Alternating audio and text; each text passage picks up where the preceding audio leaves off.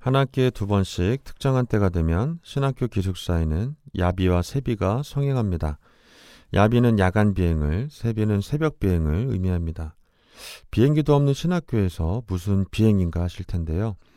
마치도 레이더를 피해 적진을 낮게 나는 비행기처럼 기숙사 원감 신부님이나 생활지도 신부님들의 눈을 피해 시험 기간에 몰래 하는 공부를 일컫는 말입니다. 신학교는 아무리 시험 때라고 해도 밤 11시만 되면 무조건 소등을 하고 취침을 해야 하기에 소등 후 30분 정도 자는 척을 하다가 일어나서 시험 공부를 하거나 아니면 6시에 기상음악이 울리기 전인 새벽 4, 5시 정도에 일어나서 몰래 시험 공부를 합니다. 그 방법은 매우 다양합니다. 좁디 좁은 옷장 안에 들어가 구부정한 자세로 후레쉬 불빛에 의지하거나 연학실 책상 스탠드에 검은 양말을 씌워 빛을 최소화하기도 하고 아니면 이불을 길게 늘어뜨려 침대 밑에 들어가서 엎드려서 하기도 합니다.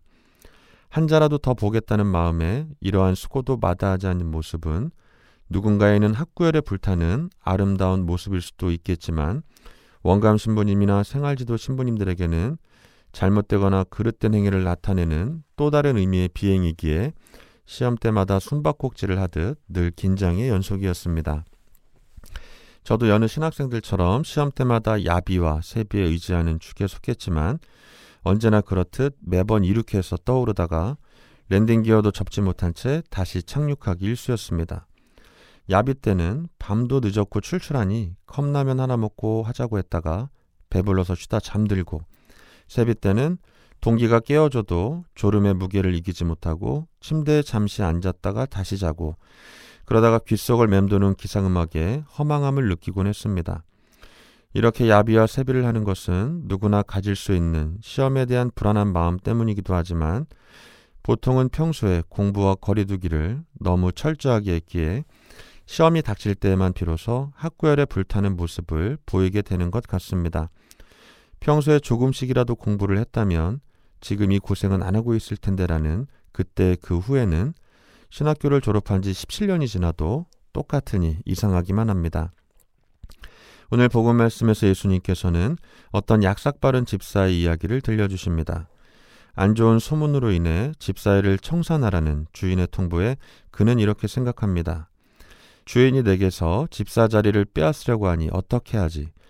땅을 파자니 힘에 붙이고 비라목자니 창피한 노릇이다. 옳지. 이렇게 하자.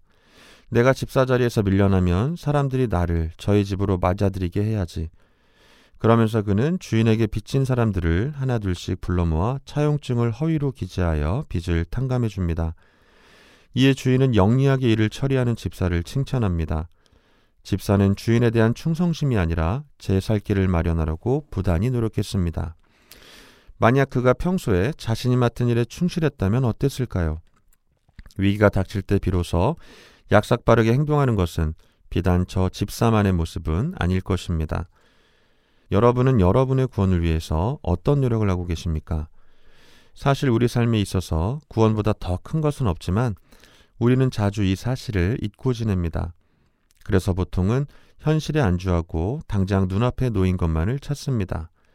그러다 보니 구원의 노력은 차순위로 밀리기 일수입니다. 우리도 위기가 닥칠 때 약삭빠른 집사처럼 대처하여 좋은 결과를 얻을 수도 있겠습니다만 한 가지 기억해야 할 사실은 그 노력조차 못하게 되는 경우가 생길 수도 있다는 것을 알아야 합니다.